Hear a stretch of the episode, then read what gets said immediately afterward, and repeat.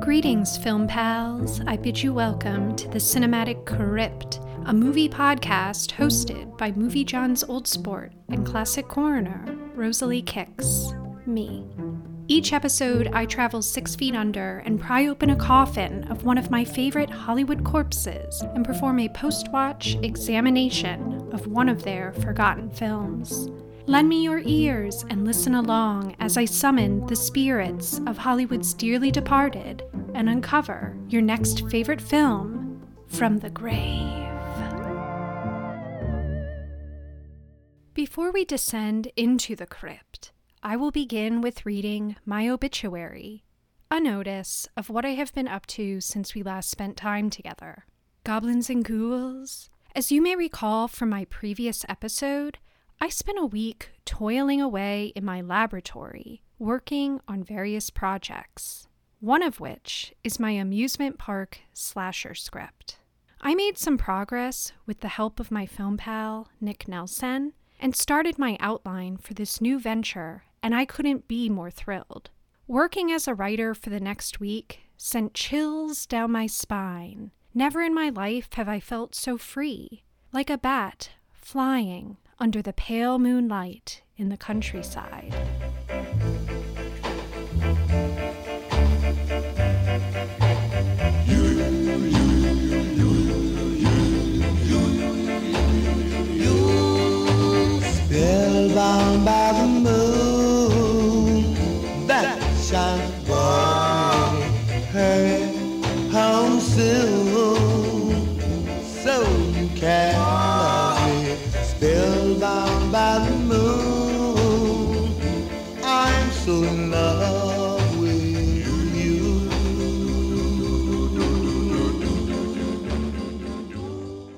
My experimental week of working as a writer, I was fortunate enough to meet with my film pal Hunter Bush and Allison Yokolis. I've mentioned these fellow crypt dwellers on previous episodes as they were a spectacular help with the making of my short film with Katie McBrown, Pizza Man. Along with so many of our other fiendish film pals, we made a hauntingly grand movie. Hunter and I are in the beginning stages of creating the blueprints for the filming of a movie hosted show entitled The Last Movie Palace. Goblins and Ghouls, coming this fall, your favorite little gravedigger will be visiting you via your television and computer screens. Much like this very program, I will be sharing with you the mystifying stories and films of Hollywood's bygone era, along with tantalizing facts. Tales of corpses and cadavers that should not be forgotten, but instead revered for their contributions to film. There may even be a bit of magic on the side. Mwah. And since the flicks will be from the public domain, you'll be able to screen the show from your very own crypt.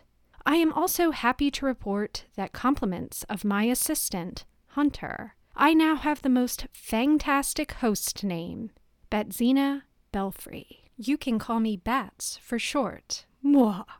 I will continue to share tidbits of information with you here, but beware, this is not something you want to miss, my goblins and ghouls. The program will be made available exclusively to Movie Jawn's Patreon supporters and will premiere this October. Visit patreon.com slash moviejawn, and that's M-O-V-I-E J A W N, as you don't want to make a grave mistake and miss this fantastic program. For a mere $5 a month, you will be able to join Hunter and I and some other fellow fiendish film pals in the last movie palace.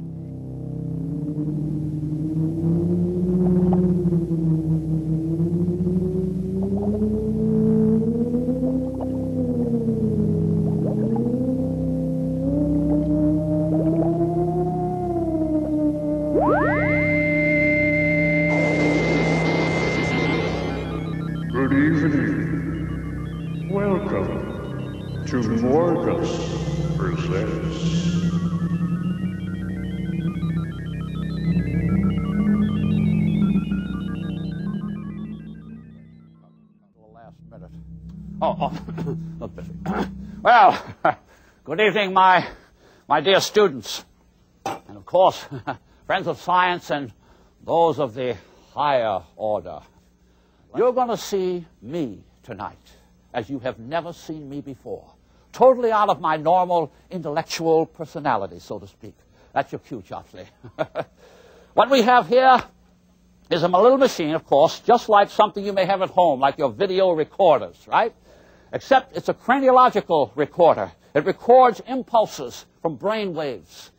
And just like your machine can dub one picture or one sound right through the air and keep impulses on a tape, this can take from the section of the brain that gives talent, can actually take that talent and put it into the brain of another person.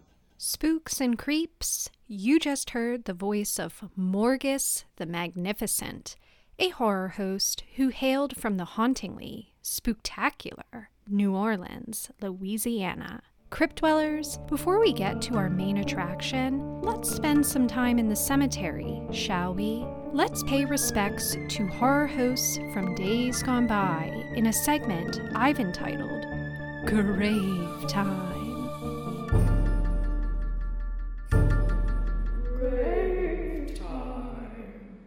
This evening, we shall visit the gravesite of the maddest mad scientist about town, Morgus the Magnificent. All right, we've got it up to 900 megawatts. Okay, keep it at 900 megawatts. It's coming in clearly. Okay. Oh, hi, friends. Well, we're now in complete communications with the initiates of the higher order who are coming to our planet tonight. I know this sounds almost impossible to believe, but uh, we have been transmitting through the Morgusso Intercelestial Communicator, and of course, it is piped into my computer here, ERIC, the Eon Research Infinity computer. And ERIC, of course, is uh, taking the hieroglyphic uh, communications. Of course, they send everything in hieroglyphics. As a matter of fact, I suppose that's how the Egyptians started out. They probably brought the hieroglyphic uh, language down to the earth. But uh, we're taking a readout. Uh, Eric, are you getting all of that? Yes, Master. Sidney Noel Rideau was also known as Sid Noel and was born December 25, 1929, in New Orleans, Louisiana, and would go on to portray Dr. Momus Alexander Morgus, Esquire, or simply Morgus the Magnificent, a TV horror host that made his first appearance in the late 1950s and continued through the 1980s. He got his start in the entertainment biz as a radio DJ in the late 1950s at WWL Radio. In 1958, WWL TV purchased the Shock package, and they held auditions for the role of the host. Noel easily won the part and agreed to accept under two conditions. One, he wanted to remain anonymous. He did not want to reveal his true identity. Legend says he attempted to keep his life so private that his children were not even aware who Morgus truly was. The second condition of taking on the role was that he would be able to make the show humorous, starting with his character name. Momus comes from the god of ridicule, the name Alexander he referred to as being the biggest egomaniac in history, while Morgus was a combination of morgue and disgusting, of course. He was said to have descended from a long line of scientists dating back to Morgus First, who was apparently the architect of the first pyramid in Egypt. After mastering calculus at the age of five, his scientist parents sent him to school in the Caribbean, where he graduated with honors. He claimed to be the author of several books, such as New Hope for the Dead and Molecules I Have Known. The primary movie fare on Morgus's program, known as House of Shock, was that of the science fiction and horror genres. His character was a bumbling mad scientist known for being wacky and performing bizarre experiments and creating weird inventions. The experiments served as bookend pieces within his show and typically would end in disaster. He appeared disheveled, with shaggy hair, a Neanderthal brow, large, lumpy nose, snaggle teeth, and a filthy lab coat with stains that were said to be mementos and recognition of his failed experiments, including a large red handprint on his back, which he felt also served as a symbol for the world pushing him down. While developing the character, Sid kept in mind three things. One, to display an ego that wouldn't quit. Two, a satirical look at science and academia. And lastly, a focus on the common man. Essentially, he was perceived by many as an egomaniacal professor who strived for recognition. He would first start visiting people via their living room TV sets on January 3, 1959, from his New Orleans laboratory, set over an abandoned ice house in Pirates Alley of the French Quarter. Within four months of House of Shock hitting the airwaves, it was a major hit, requiring the TV station to install 10 phone lines that they used to record messages for Morgus, which said, he was too busy in the lab to come to the phone, but appreciated the calls.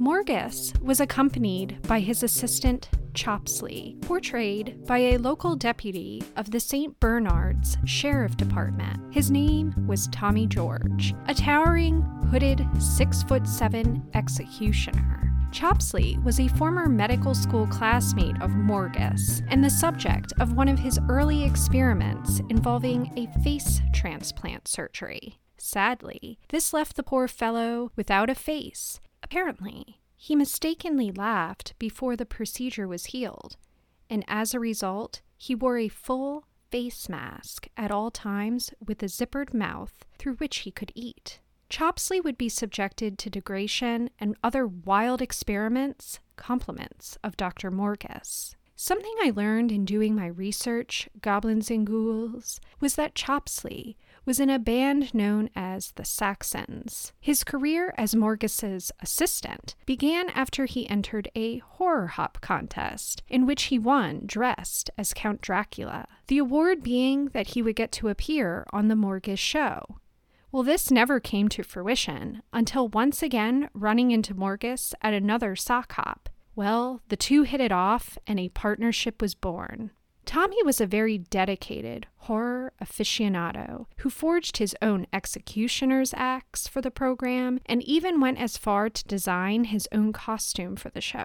Other characters appeared as well, such as Mrs. Alma Fetish, Morgus's longtime and long suffering landlady, who appeared in the 80s version of the show. Another character from the revival show in the 80s was Morgus's manager, Wiley Fay, who attempted to find exposure for Morgus and business opportunities, which often ended in failure. Besides Chopsley, though, a character that was involved from the start of the show was a talking skull named Eric, portrayed by another local, Ed Horner, known for his work in dinner theater. Eric would introduce the show as you heard earlier, my goblins and ghouls. His intro would be accompanied by music that contained an effect of turning a frequency oscillator up and down. Eric was known to inflate Morgus's ego by paying him compliments and in many ways being a yes man, often referring to Morgus as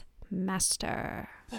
There's a flying saucer coming here. We've got a helicopter for you, Dr. Morgus. But the flying saucer's coming. Come on.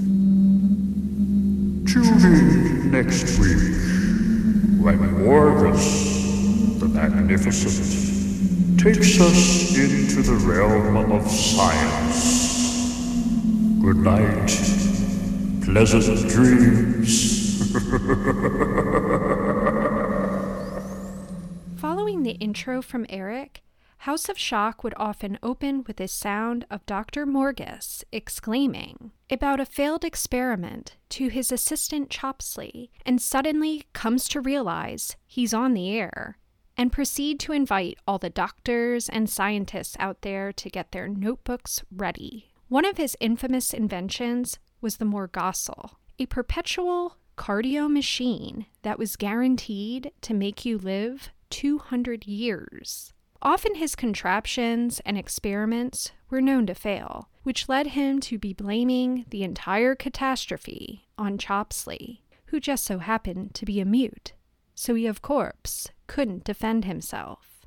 Morgus would later be known for more than just experiments and achievements in science. He would go on to inspire a local hit record in 1959 entitled Morgus the Magnificent, performed by Frankie Ford and Mac Rebennack under the name Morgus and the Ghouls. The song told the tale of teens at the time that didn't go on dates because they stayed home to watch Morgus instead. Morgus would also go to star in his own film, The Wacky World of Dr. Morgus, in 1961, which may have been the first movie built around a horror host character. The Wacky World of Dr. Morgus.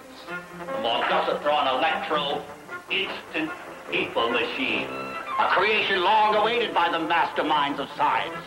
And I, Morgus the Magnificent, humbly offer it to the betterment of mankind. Starring Sid Noel as Dr. Morgus. Co-starring Dan Barton, the reporter. Gene Tesloff, the new Mata Hari.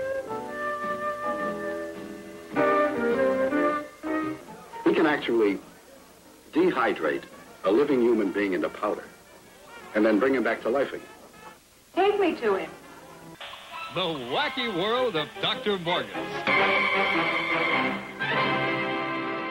The film was the first introduction of Morgus's instant people machine, a creation of his that could transform people into sand and then back into their original form. The premise of the film was that Morgus was being investigated by a reporter known as Pencils, as well as a foreign agent who sought to enter the United States by using this device. Of course, goblins and ghouls. I watched this flick, and let's just say it's an interesting time at the movies. Shortly after the success of the film, Morgus packed his bags and headed north to the Mitten State. That's right, Michigan, landing a hosting spot in Detroit at WJBK TV in 1964 on a program entitled Morgus Presents. He managed to become rather popular there as well, even having his own weather program, which appeared every day at 5:55 p.m.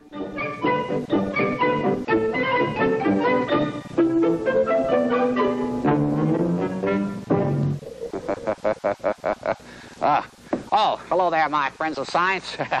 oh, I hope you have your notebooks handy today because I think I'm on the brink of discovering the secret to the solid molecule. oh, somebody's knocking already. Always disturbances. Yes, what is it, please? What?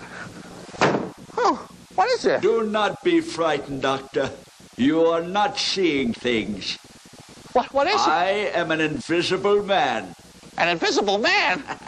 Do not look to be too surprised either, because I think you also are nearing the discovery of the colorless molecule. Well, as a matter of fact, I'm working on it, but, but, but what are you Never doing? mind the questions, Doctor. I came here for your help. I can't return to a visible state because part of my memory disappeared with me, and I can't calculate the formula for reinstatement. And you better know the formula. Ow, ow, ow, yeah, well, don't worry, I know. Well, get busy on it right away. Yeah, yes, sir, yes, sir. Well, look, why, why don't you just sit down here in the chair? Uh, just, where are you? Oh, sit down right here in the chair and, and make, make yourself comfortable. All right, you had better know what you're doing or you'll live to regret it. All right, don't, don't worry. Just give me a few seconds. Uh, you just cool it right there. Uh, we can't forget to give you the weather, folks. You know, no matter what we, what we get involved in, friends, we always give you that Morgus kind of weather. You just listen right there. She's coming right out. Forecasts were done locally and would include a peek at Morgus's weather machine. His time in Detroit was short lived, as in 1965 he was back in New Orleans on WWL TV, and for the rest of his career would remain there off and on.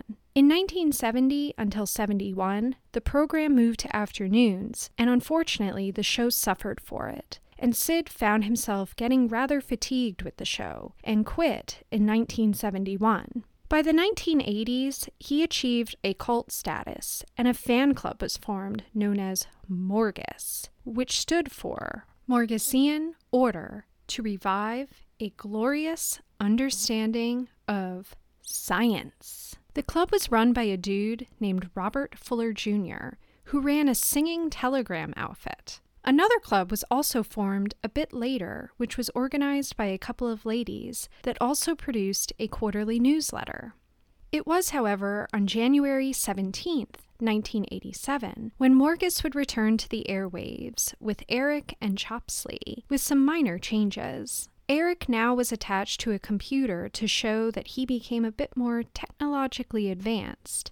At this time, the show would also receive syndication via WPIX TV, Channel 11, in New York City, and appeared on five other stations nationwide. I must mention here, Goblins and Ghouls, that Chopsley was actually replaced at some point by another actor, as unfortunately Tommy George passed away. Sadly, the show would not catch on outside of New Orleans and would be canceled in 1989. Morgus passed away on August 27, 2020, but continues to inspire and influence many horror hosts and fans of the spooky and sci fi genre, including your favorite little gravedigger. I'm so thrilled to have gotten to know him, and I hope you are too. I leave you now with a clip from his hit song, Morgus the Magnificent, performed by Morgus and the Ghouls. Mwah. Your attention, your attention. This is Morgus the Magnificent.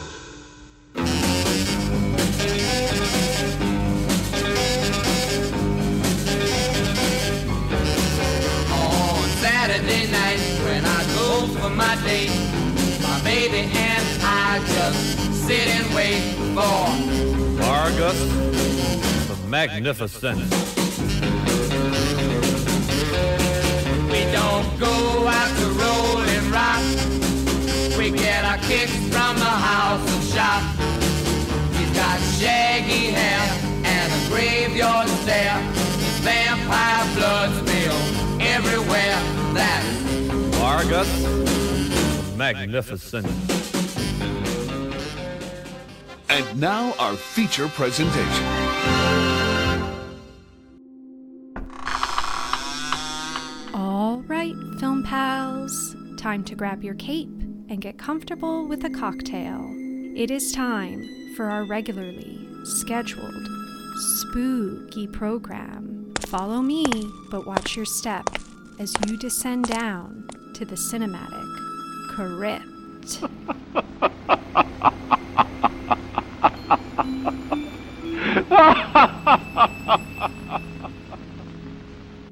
Today's episode will mark the fourth and final entry in the series Heavenly Mistakes.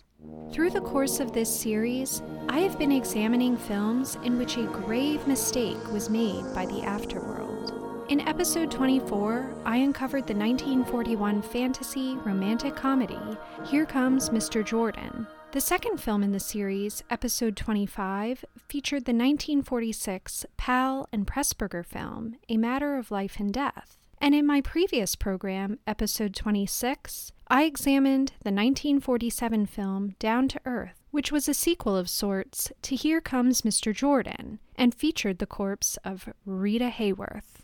This evening, I shall uncover and examine the 1943 Technicolor flick Heaven Can Wait, starring Gene Tierney, Charles Coburn, and our corpse of interest, Don Ameche.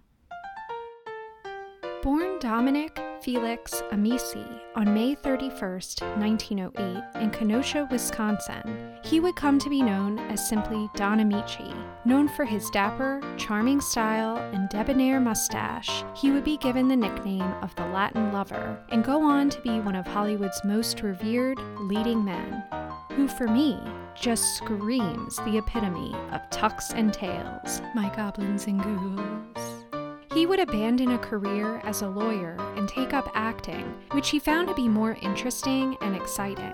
Ameche studied dramatics at Marquette University and found his first break when a lead role was abandoned in a production entitled Excess Baggage. A friend of his convinced him to try out for the role, which would kick off his career in acting. He would make his film debut in 1935 in the film Dante's Inferno, produced by the Fox Corporation, who would later turn into 20th Century Fox, and they would offer him a contract. It was with 20th Century Fox that he would play Alexander Graham Bell in a biopic of sorts. This led him to gain much popularity, so much so that during the 30s and 40s, the telephone would often be referred to as Ameche, with phrases being said such as, You're wanted on the Ameche. More than 75 years ago, a man invented the telephone. His name was Alexander Graham Bell. Everybody knows that. But who knows precisely what Mr. Bell had in mind for his ingenious new device? Who knows? The chances are your true personality will go out over the telephone just as Mr. Bell had in mind. For he was not only an inventive man, but a man of great vision. And even though his first telephone message was sent quite by accident,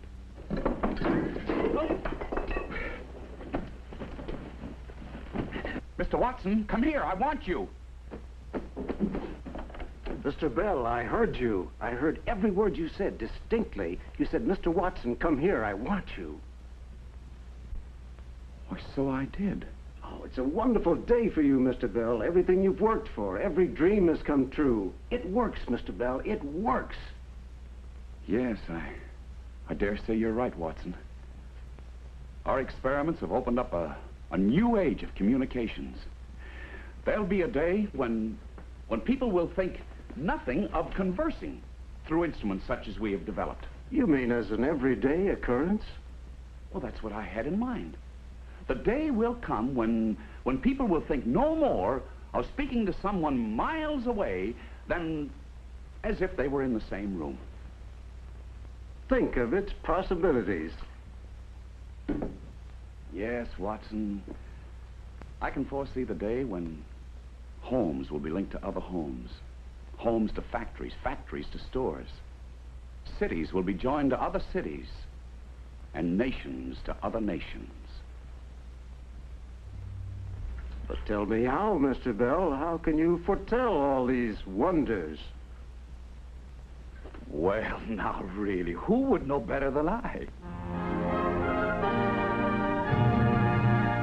Any resemblance between Alexander Graham Bell and Don Ameche was strictly intentional.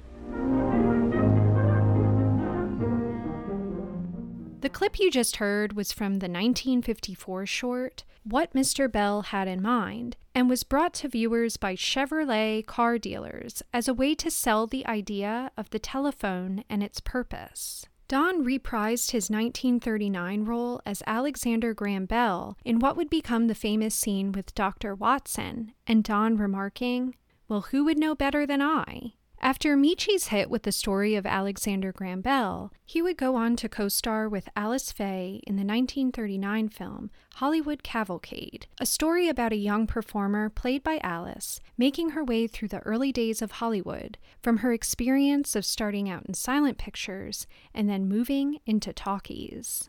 From there, in 1939, he would go on to play Stephen Foster in Swanee River, another biopic about an American songwriter and musician from Pittsburgh. He then did yet another biopic entitled Lillian Russell and rejoined his former castmate Alice Faye in 1940. In the same year, he would go on to co star with Betty Grable and Carmen Miranda in the musical Down Argentine Way, which tells the story of an American girl on vacation in Argentina who falls for a wealthy racehorse owner. This would mark the first leading role for Betty Grable and start her road to stardom, despite her already having appeared in 31 movies. It also introduced American audiences to Carmen Miranda, who would go on to be known as the Brazilian bombshell. I feel she will definitely be making an appearance on the shows sometime in the future. My goblins and ghouls. It was in 1940 in which Don was voted the 21st most popular star in Hollywood. His career was soaring. He would go on to do several other pictures throughout the 40s, and it was said that in 1944 he reportedly earned $247,677, making him the second highest earner at 20th Century Fox. However, from 1949 to 1983, he would only go on to make five films, and instead mainly would take on parts in TV series or radio. With his soothing yet authoritative sounding voice, he was the perfect fit for this. He would even find himself recognized late in life for his contributions in 1992 when he was inducted into the Radio Hall of Fame. He was heard on such shows as First Nighter Program, Family Theater, and the Betty and Bob soap opera. He would also perform on sketch comedy and variety shows, such as the Chase and Sanborn Hour. Here's a clip from when Don appeared on The Johnny Carson Show, in which Carson plays a clip from one of his hit radio shows, The Bickersons, in which he starred opposite of Frances Langford. You played Alexander Graham Bell. A lot of the younger people said, gee, I don't remember that because that was a good number of years ago. And in a few moments, we're going to play you something that I remember very well. Those of us who grew up in the great radio days, uh, Bergen and McCarthy and Jack Benny and Fred Allen and et cetera and Bob Hope, remember a show you did called The Bickersons. Yeah. Uh, with uh, Frances uh, with Frances Langford playing Blanche, you played John Bickerson, and the name was absolutely perfect. They were constantly in battle, and the wonderful thing about radio, when we get to that, is that you could sit at home and let your mind be the theater. You didn't have to on television. You got to build the set and you got to make it look believable. Radio was that wonderful experience of filling in all of the unknown. Everything you, you put into it. If, if there were a million people listening to it, there were a million different leading ladies and a million different leading men. That's right. A million different uh, uh, descriptions of the room in which you were or the scenery, outdoor scenery, whatever it was. I miss radio. Oh, Oh, they're, they're playing a lot of the shows now on radio. KNX and some of the stations were, were playing some of the great radio shows. Shirley Wood managed to go out, and before we show from Cocoon, I want you to listen to radio. Now, if you don't remember the Bickersons, uh, Blanche and John were, they were way dated. They predated the Bunkers many, many years. But they really went at each other. And usually Blanche woke up John early in the morning to talk about something. John was known to have a drink occasionally, right? uh, and we just let your mind kind of wander now, because for the next about a minute, we are going to. The, snoring we'll do later, because usually she woke him up, but I'm going to ask you to do that after this tape. All right. Uh, picture your mind is three in the morning. Blanche Bickerson has just wakened her husband, John. Just nothing to Why watch. didn't you show up for the party, John? I told you, I got stuck at the office. I'd like to believe that. What were you doing? Working. Sure. That's always the first excuse. If I don't fall for that, you have a second excuse, then a third, and a fourth. What were you working on? A fifth. You better not be so bold, John Bickerson. For your information, I got a call from Louise Shaw. What about it? She saw you coming out of a saloon at midnight. She saw you, now don't deny it. I'm not denying it. Why were you coming out of a saloon at midnight? Because I had to come out sometime. I'm warning you, John. You better give up that habit. Every time you go into a saloon, the devil goes in with you. well, if he does, he pays for his own drinks. Good night. No, no. What time did you leave the office? I left the office at 11 o'clock. I caught the bus at 11.05. I got off at 11.54. I stopped at the cocktail bar and bought a corkscrew and waited an hour. Why? Because it was pouring outside. What were you doing? Pouring inside. I mean, boom, boom, boom, boom. I want to thank. It was 1983 when he would take on a role in the John Landis film, Trading Places, about a snobby investor and a con artist that, well, trade places. He co starred with Eddie Murphy, Dan Aykroyd, and Ralph Bellamy. This appearance would create a comeback for Don's career and then lead him to co star in the 1985 Ron Howard picture, Cocoon, which would lead him to winning the Best Supporting Actor award. Nominated for Best Performance by an Actor in a Supporting Role are Don Ameche in Cocoon, Klaus Maria Brandauer in Out of Africa. William Hickey in Prizzi's Honor. Robert Loggia in The Jagged Edge. Eric Roberts in Runaway Train. And the winner is Don Ameche in Cocoon.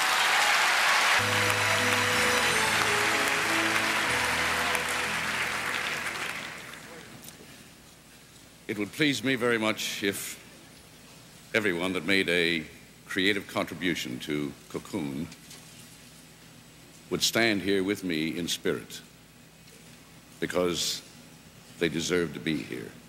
And to them I give my deep, deep thanks. To all you members of the Academy, this esteemed gentleman here says that you have given to me your recognition. You've given to me your love. You have given to me, and I hope I have earned, your respect. For all these, I am deeply grateful. Thank you. Ameche was married to Honor Prendergast from 1932 until her death in 1986, and they had six children together. He lived a long, fulfilling life, dying on December 6, 1993, at the age of 85 in Scottsdale, Arizona, at his son Don Jr.'s home. He would be cremated and his ashes buried at an unmarked grave in Iowa.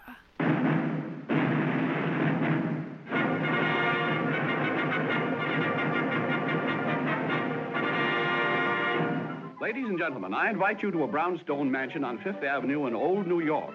Meet the Van Cleves, one of the most amusing families I've ever known. Let me present them individually. First, the charming and unworldly Mr. and Mrs. Van Cleve. All their lives, they believed babies were brought by the stork.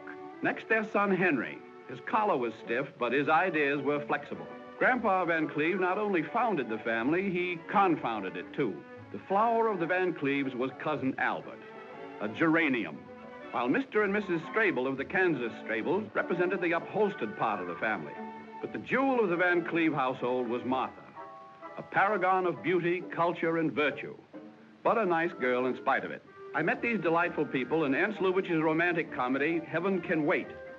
And take it from old Doc Benchley, here is a tonic for everything from your funny bone to your heart. That snippet I just played for you, Crypt Dwellers, was the original trailer for Heaven Can Wait, narrated by combination actor, humorist, and critic Robert Benchley. Heaven Can Wait is a 1943 Technicolor film that was produced and directed by Ernst Lubitsch. The film tells the tale of a recently deceased man, Henry Van Cleve, played by Don Ameche, who finds himself essentially in the lobby of hell where he strikes up a conversation with Satan, a cordial, lovely chap played by Laird Cregar. Henry Van Cleve truly believes he belongs in hell, and he regales Satan in the tale of his life, attempting to convince him so. The movie first opens with a title card resembling cross stitch lettering. It says, As Henry Van Cleve's soul passed over the Great Divide, he realized that it was extremely unlikely that his next stop could be heaven, and so, philosophically, he presented himself where innumerable people had so often told him to go.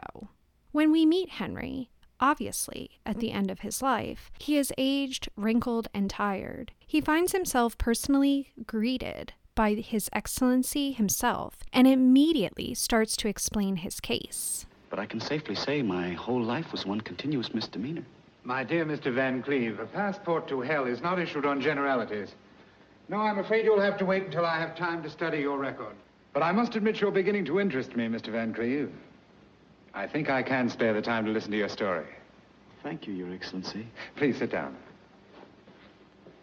Perhaps the best way to tell you the story of my life is to tell you about the women in my life. Well, let's start with the first woman. My mother. A lovely lady, but prejudiced. She thought I was wonderful. She was the first woman I ever fooled. Then there was my grandmother. She was just as prejudiced as my mother. Oh, he's a little darling. Of course. Satan does not want to jump to any conclusions. He wants to hear all the facts before banishing Henry to eternal damnation. So he agrees to listen to hear what Henry has made out to seem a debauched life. Born in Manhattan on October 25th, 1872, it's easy to see that Henry was born into privilege and spoiled at a young age. Something I'm quite fond of is the way that this story is told, my goblins and ghouls. Throughout the tale, we are consistently going back to Don's birthday, or I should say, Henry's birthday, as a way to show the passage of time and his life through the years. Time moves quickly. In Henry's recollection, he shares a story from his youth regarding their family maid and his doting mother, who hires her to help around the house and teach him French lessons. Henry of Corpse takes advantage of this naive woman and inevitably costs her her job after the two have a bit of fun involving day drinking. It is this incident that shows not everyone is completely under Henry's spell, though. His grandfather, Hugo Van Cleve, played by Charles Coburn, gets to the bottom of the situation and informs Henry's mother and father that not just the maid is at fault for this situation, that Henry had some part in it as well, after he finds himself fallen ill from the consumption of too much alcohol. Oh, His French is absolutely perfect. Such beautiful grammar. Mademoiselle, at the moment we're not concerned with the young man's linguistic accomplishments. Randolph, don't be harsh. I'm sorry if I seem to have lost my temper, but the occasion is a trying one. If you could only tell us what the child is saying, it might help us to meet the situation.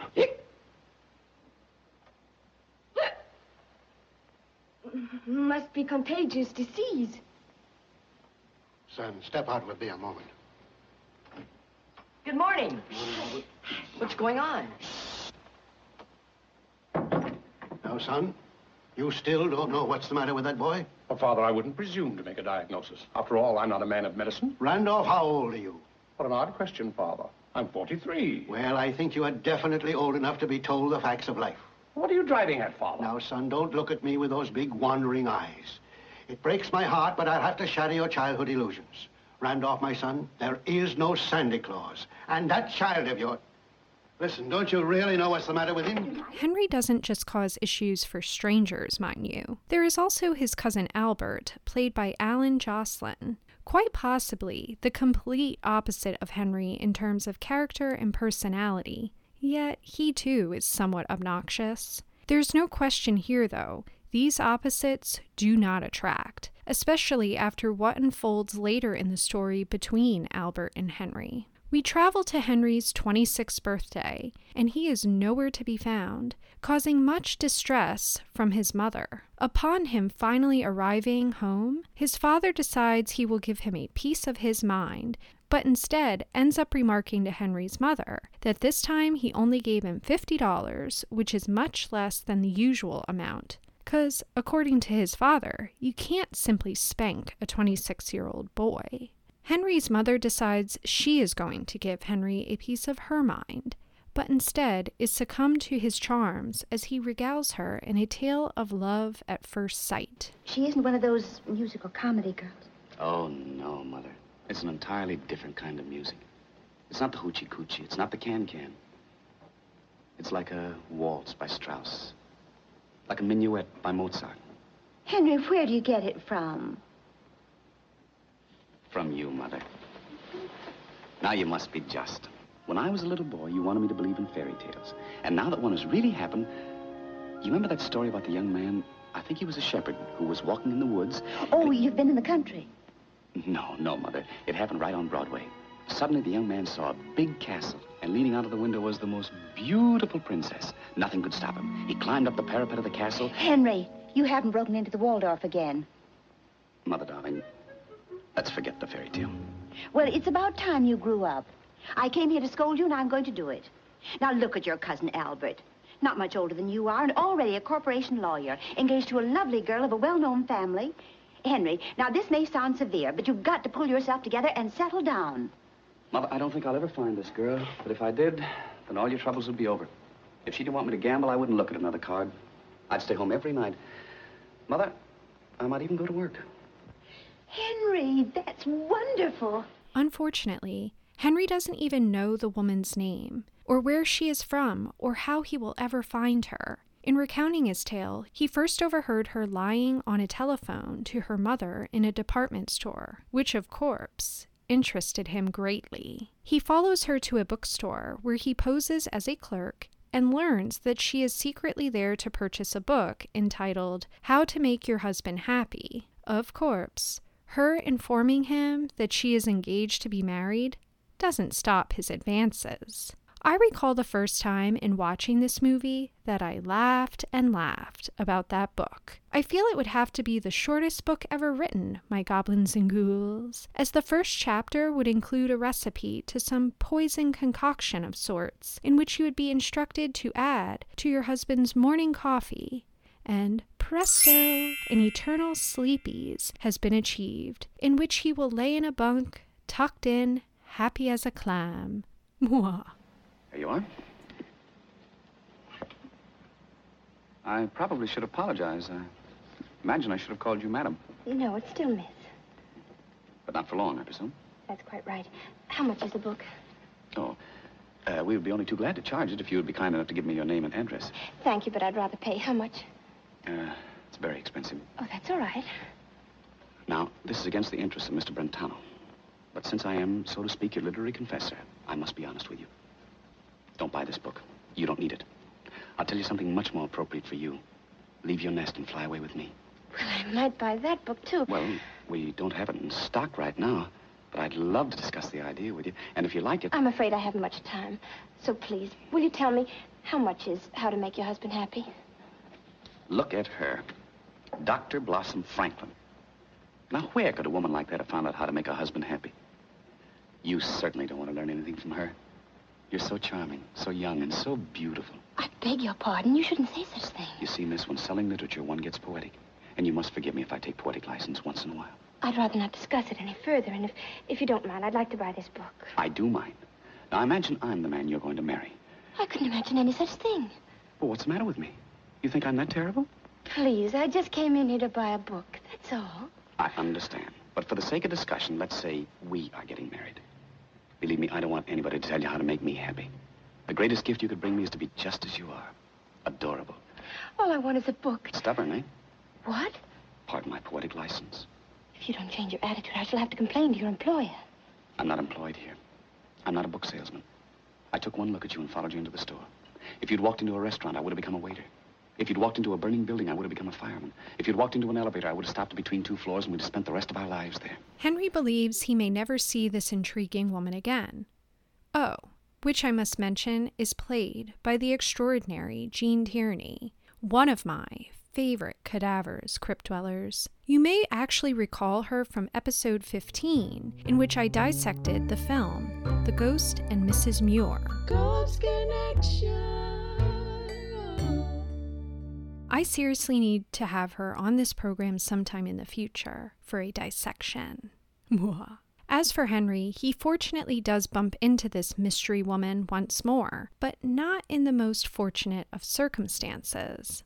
Well, for him at least. He sees her once again at his home for an engagement party, a party to announce her engagement to his obnoxious cousin Albert. Gene Tierney, who we learn is named Martha, hails from Kansas and is the daughter of Mr. and Mrs. Strabel, who own a successful meat packing business. During the party, Martha has a sneezing attack, which causes Albert to become quite upset, as it is distracting the singer that is performing for their guests. Upon exiting the main room, she stumbles into Henry once more, and they have a conversation. Oh, why did you ever come into my life? To make you happy. To hold you in my arms forever. I'll never be able to look my father in the face. I'll never be able to go back to Kansas again. Isn't that wonderful? Oh, I wish I were dead. Look, let's get away. Let's get married immediately, right away, tonight. You mean elope? That's what I mean. But where would you go? Oh, I never did such a thing before. I feel so helpless. I haven't got a thing with me. Oh, I wish I were dead. When Romeo and Juliet ran away from home, they didn't stop to say goodbye. When Leander swam the Hellespont to his beloved, he didn't bother to take a suitcase along. When Tristan falls in love with the soldier, they have to sing for three and a half hours. And all I'm asking you to do is to hop into a cab and drive to the first justice of the peace. What are we waiting for? Henry doesn't seem to be too concerned about scandals, for he takes Martha in his arms and they escape the party and elope. This is by far one of my favorite scenes of the entire film. I guess you could say that your favorite little gravedigger is a hopeless romantic of sorts. The movie proceeds to flash forward, always to the next birthday, October 25th, which now happens to be his anniversary to Martha. We move 10 years into the future. Henry is now 36 and with a son of his own, and very much his father's son. Unfortunately, Martha is nowhere to be seen. Henry departs the breakfast table to read a telegram he received from Martha, informing him that she has left. Of course, he tracks her down with the help of his grandfather. Together, they find her at one of the last places he thought he ever would her parents. With the chaos from their elopement 10 years prior, she had not seen her parents in 10 years. Martha ran off as she learned that Henry had yet to give up his playboy lifestyle. He convinces her to come back, which frankly I feel is again a really great scene of the film. I love the characters' banter back and forth between one another, as it comes off as very realistic to me.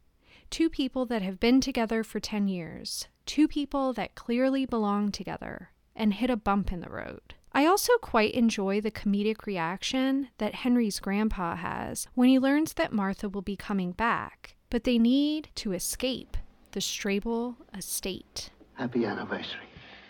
I'm still too confused. I've, I've got to collect myself. Give her time to make up her mind, Grandpa. She could do that on the train. But what am I going to say to my parents? Send them a telegram. You mean sneak out of the house in the middle of the night? Exactly. Like burglars? Like, like thieves. We did it once before. Why shouldn't we do it again? How many people are lucky enough to have the thrill of eloping twice in one marriage? That's it, that's it. And how many women love their husbands enough to forgive them and take them back and start all over again? Good, good. And how many men love their wives enough to lie and say they're guilty when they've really done nothing wrong? Uh, careful, Henry, careful. Uh, well, at least nothing that amounts to very much. I wouldn't go any further into that. Oh, come, we'd better get started. I- I'll see if the coast is clear. As we age, life just starts to move a lot faster. And in the case of the film, the passing of time is represented through the various birthday cake images, kind of like a montage of sorts. There are moments where Henry finds his son.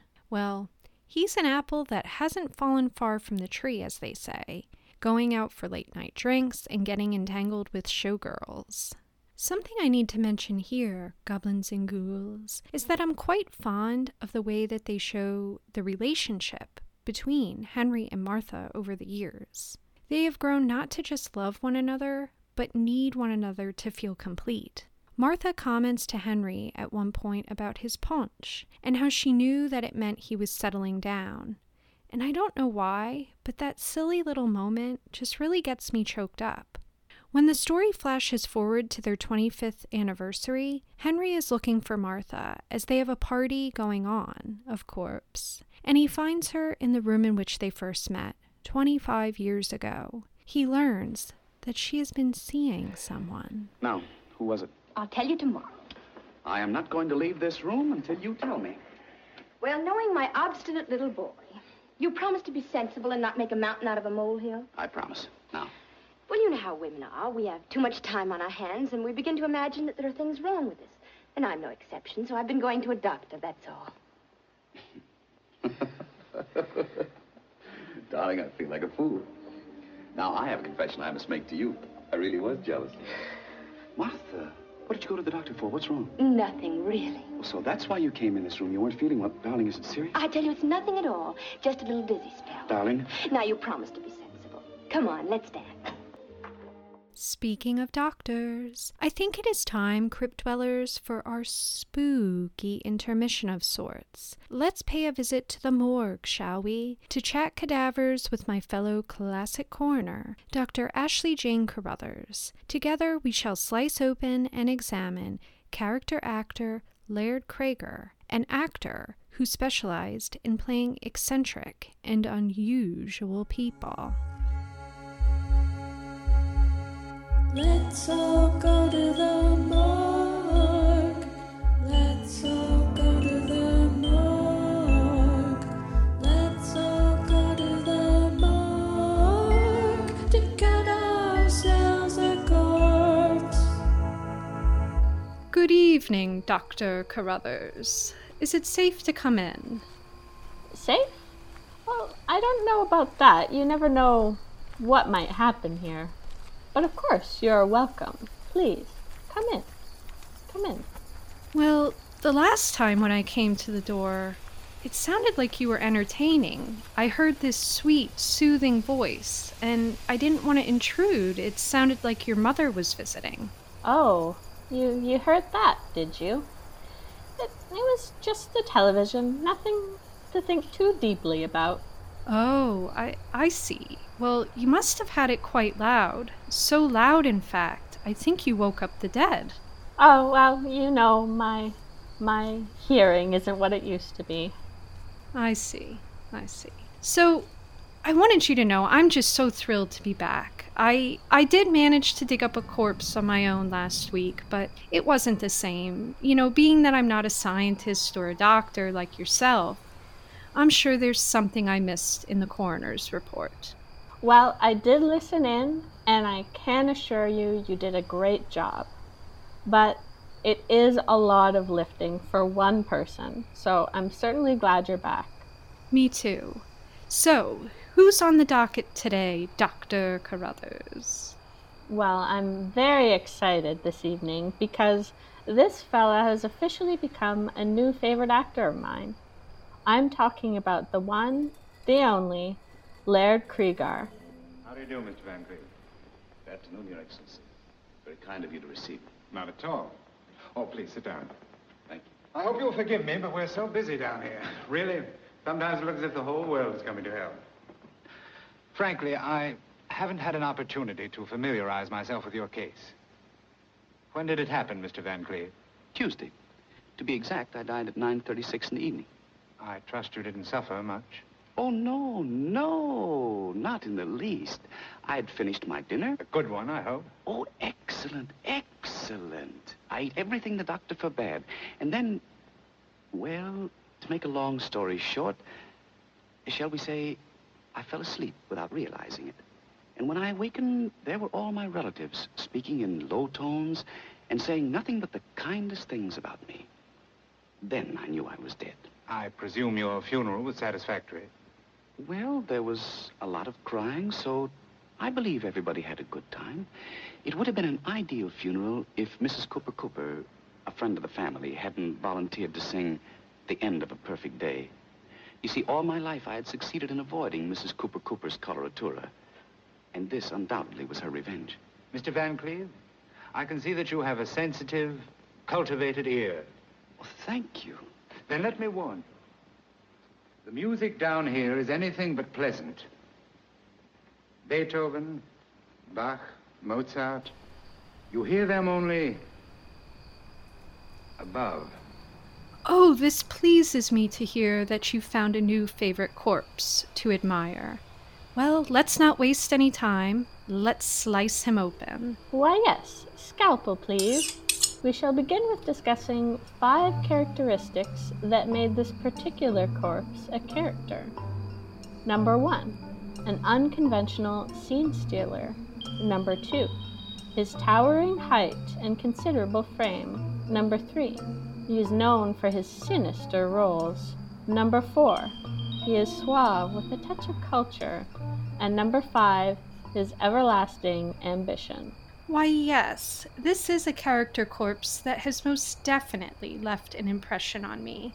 You may recall from episode 19, in which I uncovered the corpse of Carole Landis.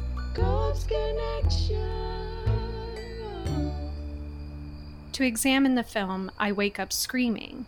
Laird was also in that film, and coincidentally, Carole and Laird both died rather young. Carole was 29 years of age in 1948 when she died, and Laird died at the age of 30 in 1944. Yes, I absolutely do remember him in that film. He was rather unnerving, wasn't he? Oh, yes. He was often lurking in the shadows, which I have to say is much fun.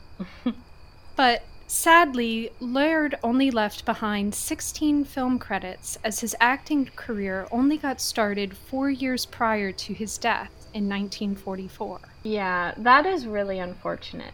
But let me tell you, I'm going to watch them all. I actually watched three of his movies this week, and I think he's just fantastic. I really recommend The Lodger, which is a Jack the Ripper story that has loads of atmosphere and one scene in particular that I'll never forget. And I also recommend Hangover Square, where he plays a tortured artist who just broke my heart. In fact, to be honest, he's so interesting that I will even watch the one where he plays a pirate, which is typically a no for me. Huh. I didn't know you had this thing about pirates. No. No, thank you. I appear to have to catch up on a lot of his films, and I'm not sure if you're aware of this, but Laird Cregar was actually born in Philadelphia, the city of your favorite little gravedigger. Yeah, that is very interesting to know because he sounds right at, shall we say, home in a British accent instead of a Philly one.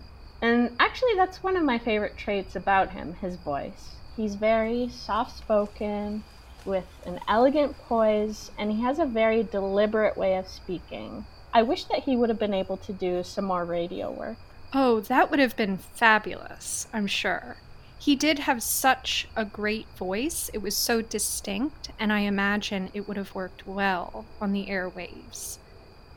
Now, something that I recently learned about Laird that I absolutely love about him was that he was a theater usher at Grauman's Chinese Theater in 1937. And I too once worked at a movie theater and ushed, worked the concession stand and at the box office. It was one of my favorite jobs. I love that. I've never gotten to work in a theater myself, but I've definitely haunted them, like a phantom. Oh, yes, it's quite the perfect place to be a ghost, I must say.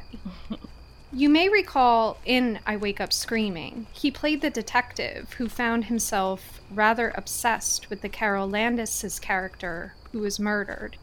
He actually attempts to frame an innocent man because of his obsession, and he was rather menacing in the role.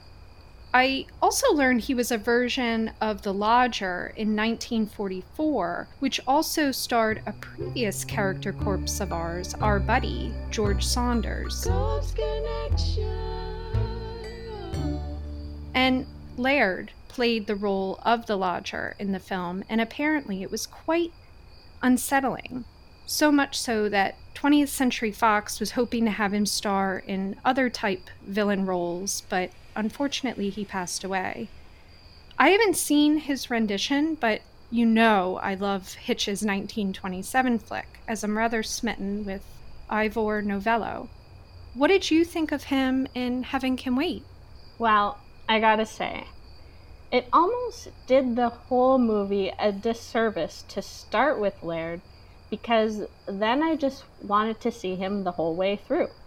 He was so enjoyable, I just found myself waiting around for him to show up again. I really love the idea of matchmaking in hell.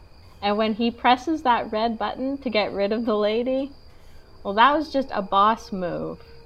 But really, in the end, his Satan character is much more gracious than lots of God characters written out there. I beg your pardon, Your Excellency. just a moment. I'm Edna Craig. Oh, yes, I have your record here. You'll be taken care of in just a moment. Really, I don't want to seem rude, but I don't think I belong here. In just Please a don't moment, misunderstand me. I think it's a charming place, isn't it?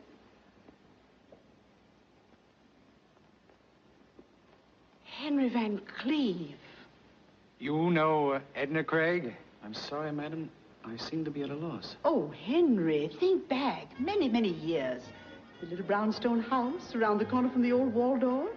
Oh, Marmaduke Harrison's party. We were all dressed as children, And you came as uh, little Lord Fauntleroy. and they wheeled you in in a baby carriage. Little Constantinople. Oh, Henry. No girl in New York walked on two more beautiful legs than you. Little Constantinople. Well, Henry, I still walk, and on the same two legs. And I'm sure they're still as beautiful. well, Henry, I'll let you be the judge of that.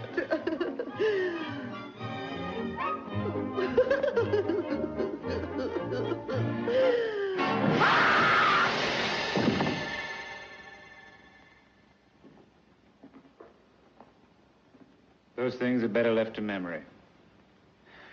But I must admit you're beginning to interest me, Mr. Van Cleve. I think I can spare the time to listen to your story. Thank you, Your Excellency. Please sit down. So true. I I have to agree with you that I wish he would have appeared more in the film.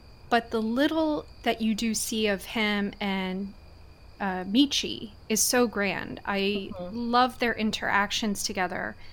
And this may seem odd, but I felt Laird just had such a calming presence as Satan. And to your point, you just don't see Satan portrayed in this way. Mm-hmm. And I love how he just comes off as, as this regular chap, like someone I would grab a drink with and talk about the good old days. I was also quite enamored with his attire and hair. He kind of almost had like a Dracula type hairstyle going on. Yeah, I agree. And I really can't picture anyone else in this role now that I've seen him in it. And you know, something else I really admire about him is his ability to play characters beyond his years. And I think that this is a talent quite particular to him. I think we're all familiar with actors playing roles much younger than they really are, like all the 30 year olds who play high school and college students. But it's less common to see someone so young have the gravitas to take on such mature roles and project beyond his actual life experience as someone in his 20s. And I just think that is just grandy. Yes, I agree most definitely. It's an excellent point, doctor. Yes, this was that's quite interesting that he was able to do that. I do think the end of his life though is quite sad. Did you happen to read anything about his death? I did, and I won't forgive Hollywood for what they did. Yeah, it's really unfortunate. Apparently, Laird really did not want to fall in a stereotype, as he wanted to have a more diverse acting career. So, he really wanted to be a romantic leading man, and he decided to partake in an unsupervised diet. He went from 300 pounds to 200 pounds, which inevitably was more than his body could handle. Yes, in looking at the coroner's report I have here, it says that after his crash diet for his last role, he had undergone surgery for a severe stomach disorder, and sadly, his young heart simply gave out only days after his operation. And he was survived by his mother. So sad, and Hollywood is just wretched. Yeah, it really is. And the thing I hate the most is that there are the same pressures today. There's this pressure from society that there should be a quote unquote normal body size, and anyone bigger than that has to change. And it's awful. I wish that this is something we can all collectively move forward from. Can we just accept that people have different sized bodies without trying to change it or even discuss it? I don't try to change someone's eye color, so why would I want them to change their body? I'm really sad that Laird had to handle this pressure, on top of the fact that he was a queer man in Hollywood at a time when this was still heavily covered over. So, this poor guy, he didn't stand a chance to be himself in that world. But he sure left his mark on those of us who appreciate who he really was. I concur, Dr. Carruthers. I concur. It's sad that we can't just accept people for the creature they are and who they want to be. I read that Vincent Price delivered the eulogy at his funeral. Apparently, the two were great friends, as Vincent would have him over for dinner quite often, and Laird found him to be a most excellent chef. And you may recall when I uncovered Vincent Price in episode 18 that he wrote some cookbooks and was fond of being in the kitchen. I actually just ordered one of his books, uh, Cooking Price Wise. It has been reprinted. Oh, really? I'm curious to hear what it's like. Will you share a recipe when you get it? Oh, of course, of course. And from what I understand is he does cook with a lot of like meat and and fish And mm-hmm. that sort of thing. And being a vegetarian though, there's so many options now available. So of course I will be making some changes, but we'll be sticking mostly to his recipes. I'm sure you'll be able to doctor it up. Yes. Imagine going to a dinner party with Vinny and Laird. We should try this sometime. We could start with a seance, see what happens. Oh, we must try this sometime, old chap. It would be divine. You know I'm always up for a good seance. so we really have dug up a lot of corpses together. It has been so thrilling. Oh, I agree. And I feel that we have so many more to uncover as well. Oh, definitely. Well, before we tuck Laird in, I did want to share this quote with you because I believe it speaks to how much he loved acting, which pleased me that he had the opportunity to do something he loved, even if his life was short. In a 1940s press release about his introduction to theater as a page boy, he said, I never wanted to be anything but an actor after that. There have been times, though, when I've wished my ambition wasn't so firmly fixed. Hmm. Well, that's wonderful. I'm so glad that he was able to live his dreams, even if only for a short while. Well, it's been lovely spending some time with you, Laird. I do hope you rest peacefully. Good night. Good night. And now, on with the show. Welcome back, my goblins and ghouls. I hope you enjoyed the brief intermission to the morgue. We return for the conclusion of my examination of Heaven Can Wait, starring the corpse of interest, Don Ameche. Martha, what did the doctors say? Listen, dear, if I take five drops three times a day, and if you don't worry about me too much, we'll both live to celebrate our golden anniversary. Now, come on, let's dance. I didn't know it then, but this was our last anniversary. It was the last time we danced together.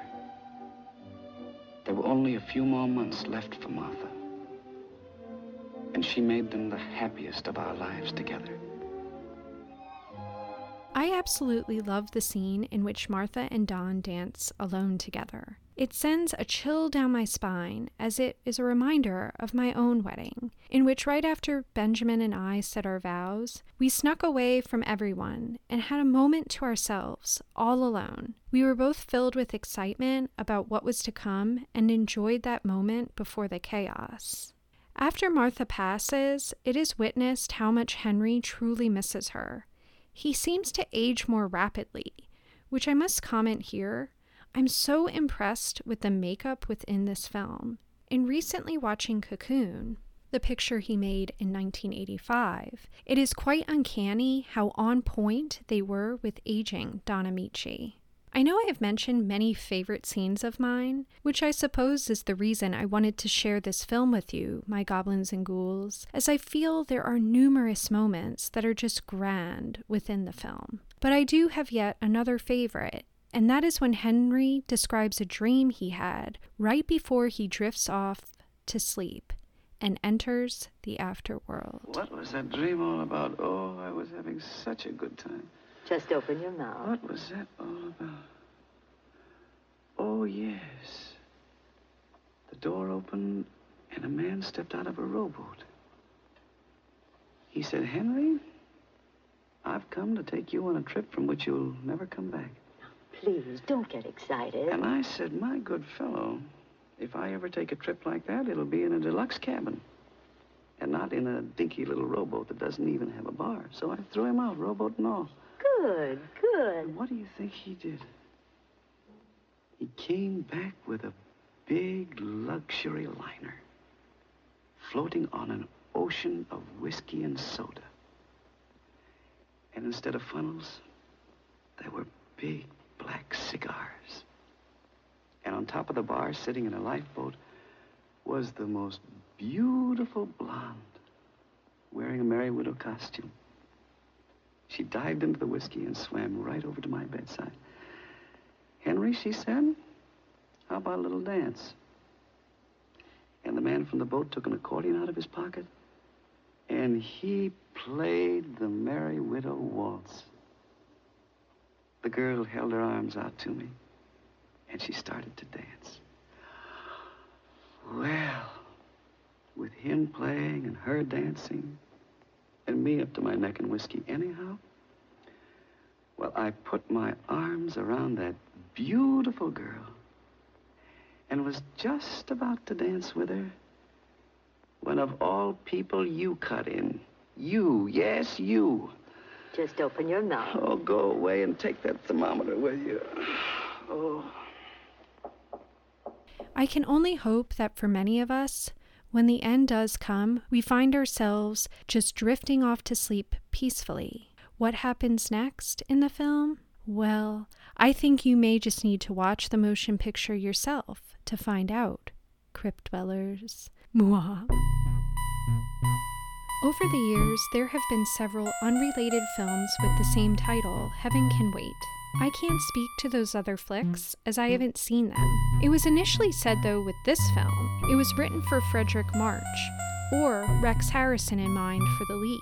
When Don Ameche was cast, Ernst Lubitsch was quite disappointed, feeling the studio was attempting to just capitalize on this casting for commercial reasons. Later, Lubitsch would go on to recant his statement, as he was won over by Don's dedication and professionalism while making the picture.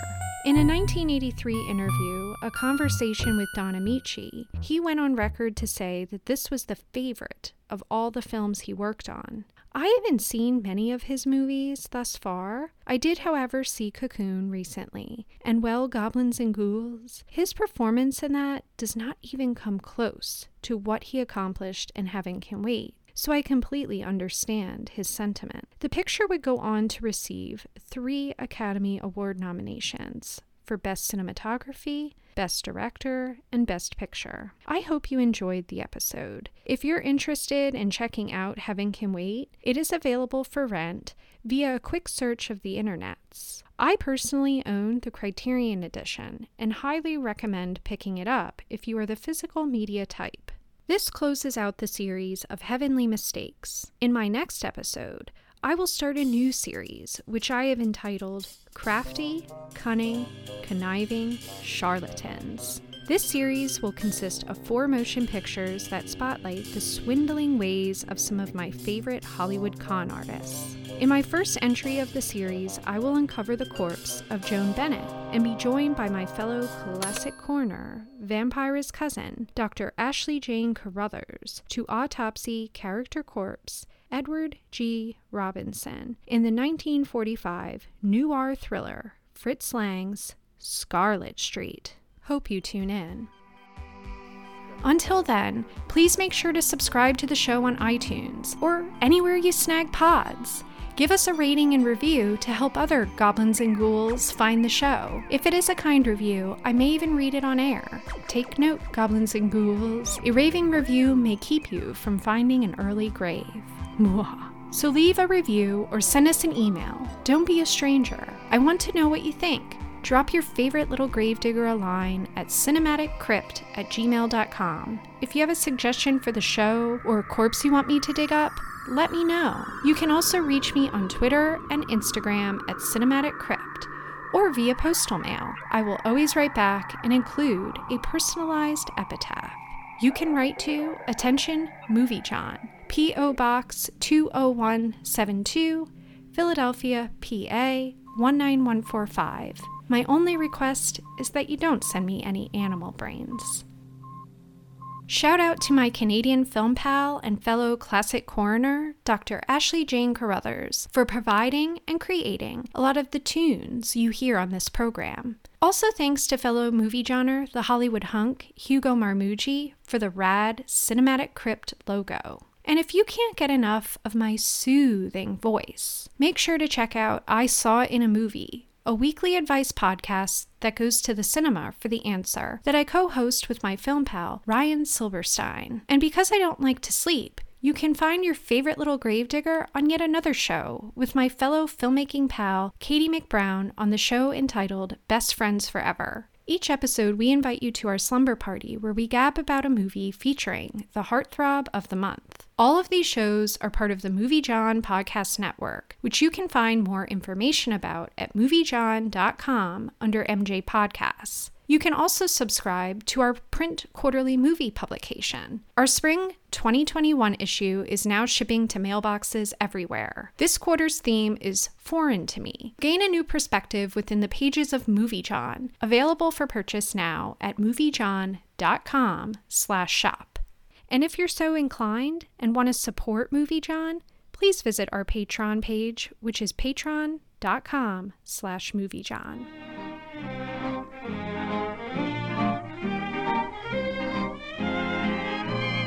Swell of you, treating me so kindly, swell of you. I was heading blindly, then your smile showed me the way to love. It's swell of you, just to let me share the spell of you. Funny what a pleasant word will do to bring out the blue up above. When I have you an inspiration, I'm sure to get by. And in appreciation, I promise that I'll love you, dear, until the day I die. It's of you. It is now time to close the coffin. And here I leave you to rest with my latest epitaph, my tombstone quote, compliments of Henry Van Cleve. Please forgive me, but you can't walk out of my life like that.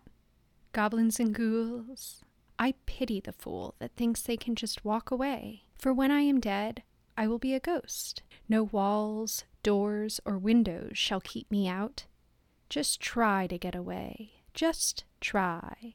Mwah. Goodbye, film pals.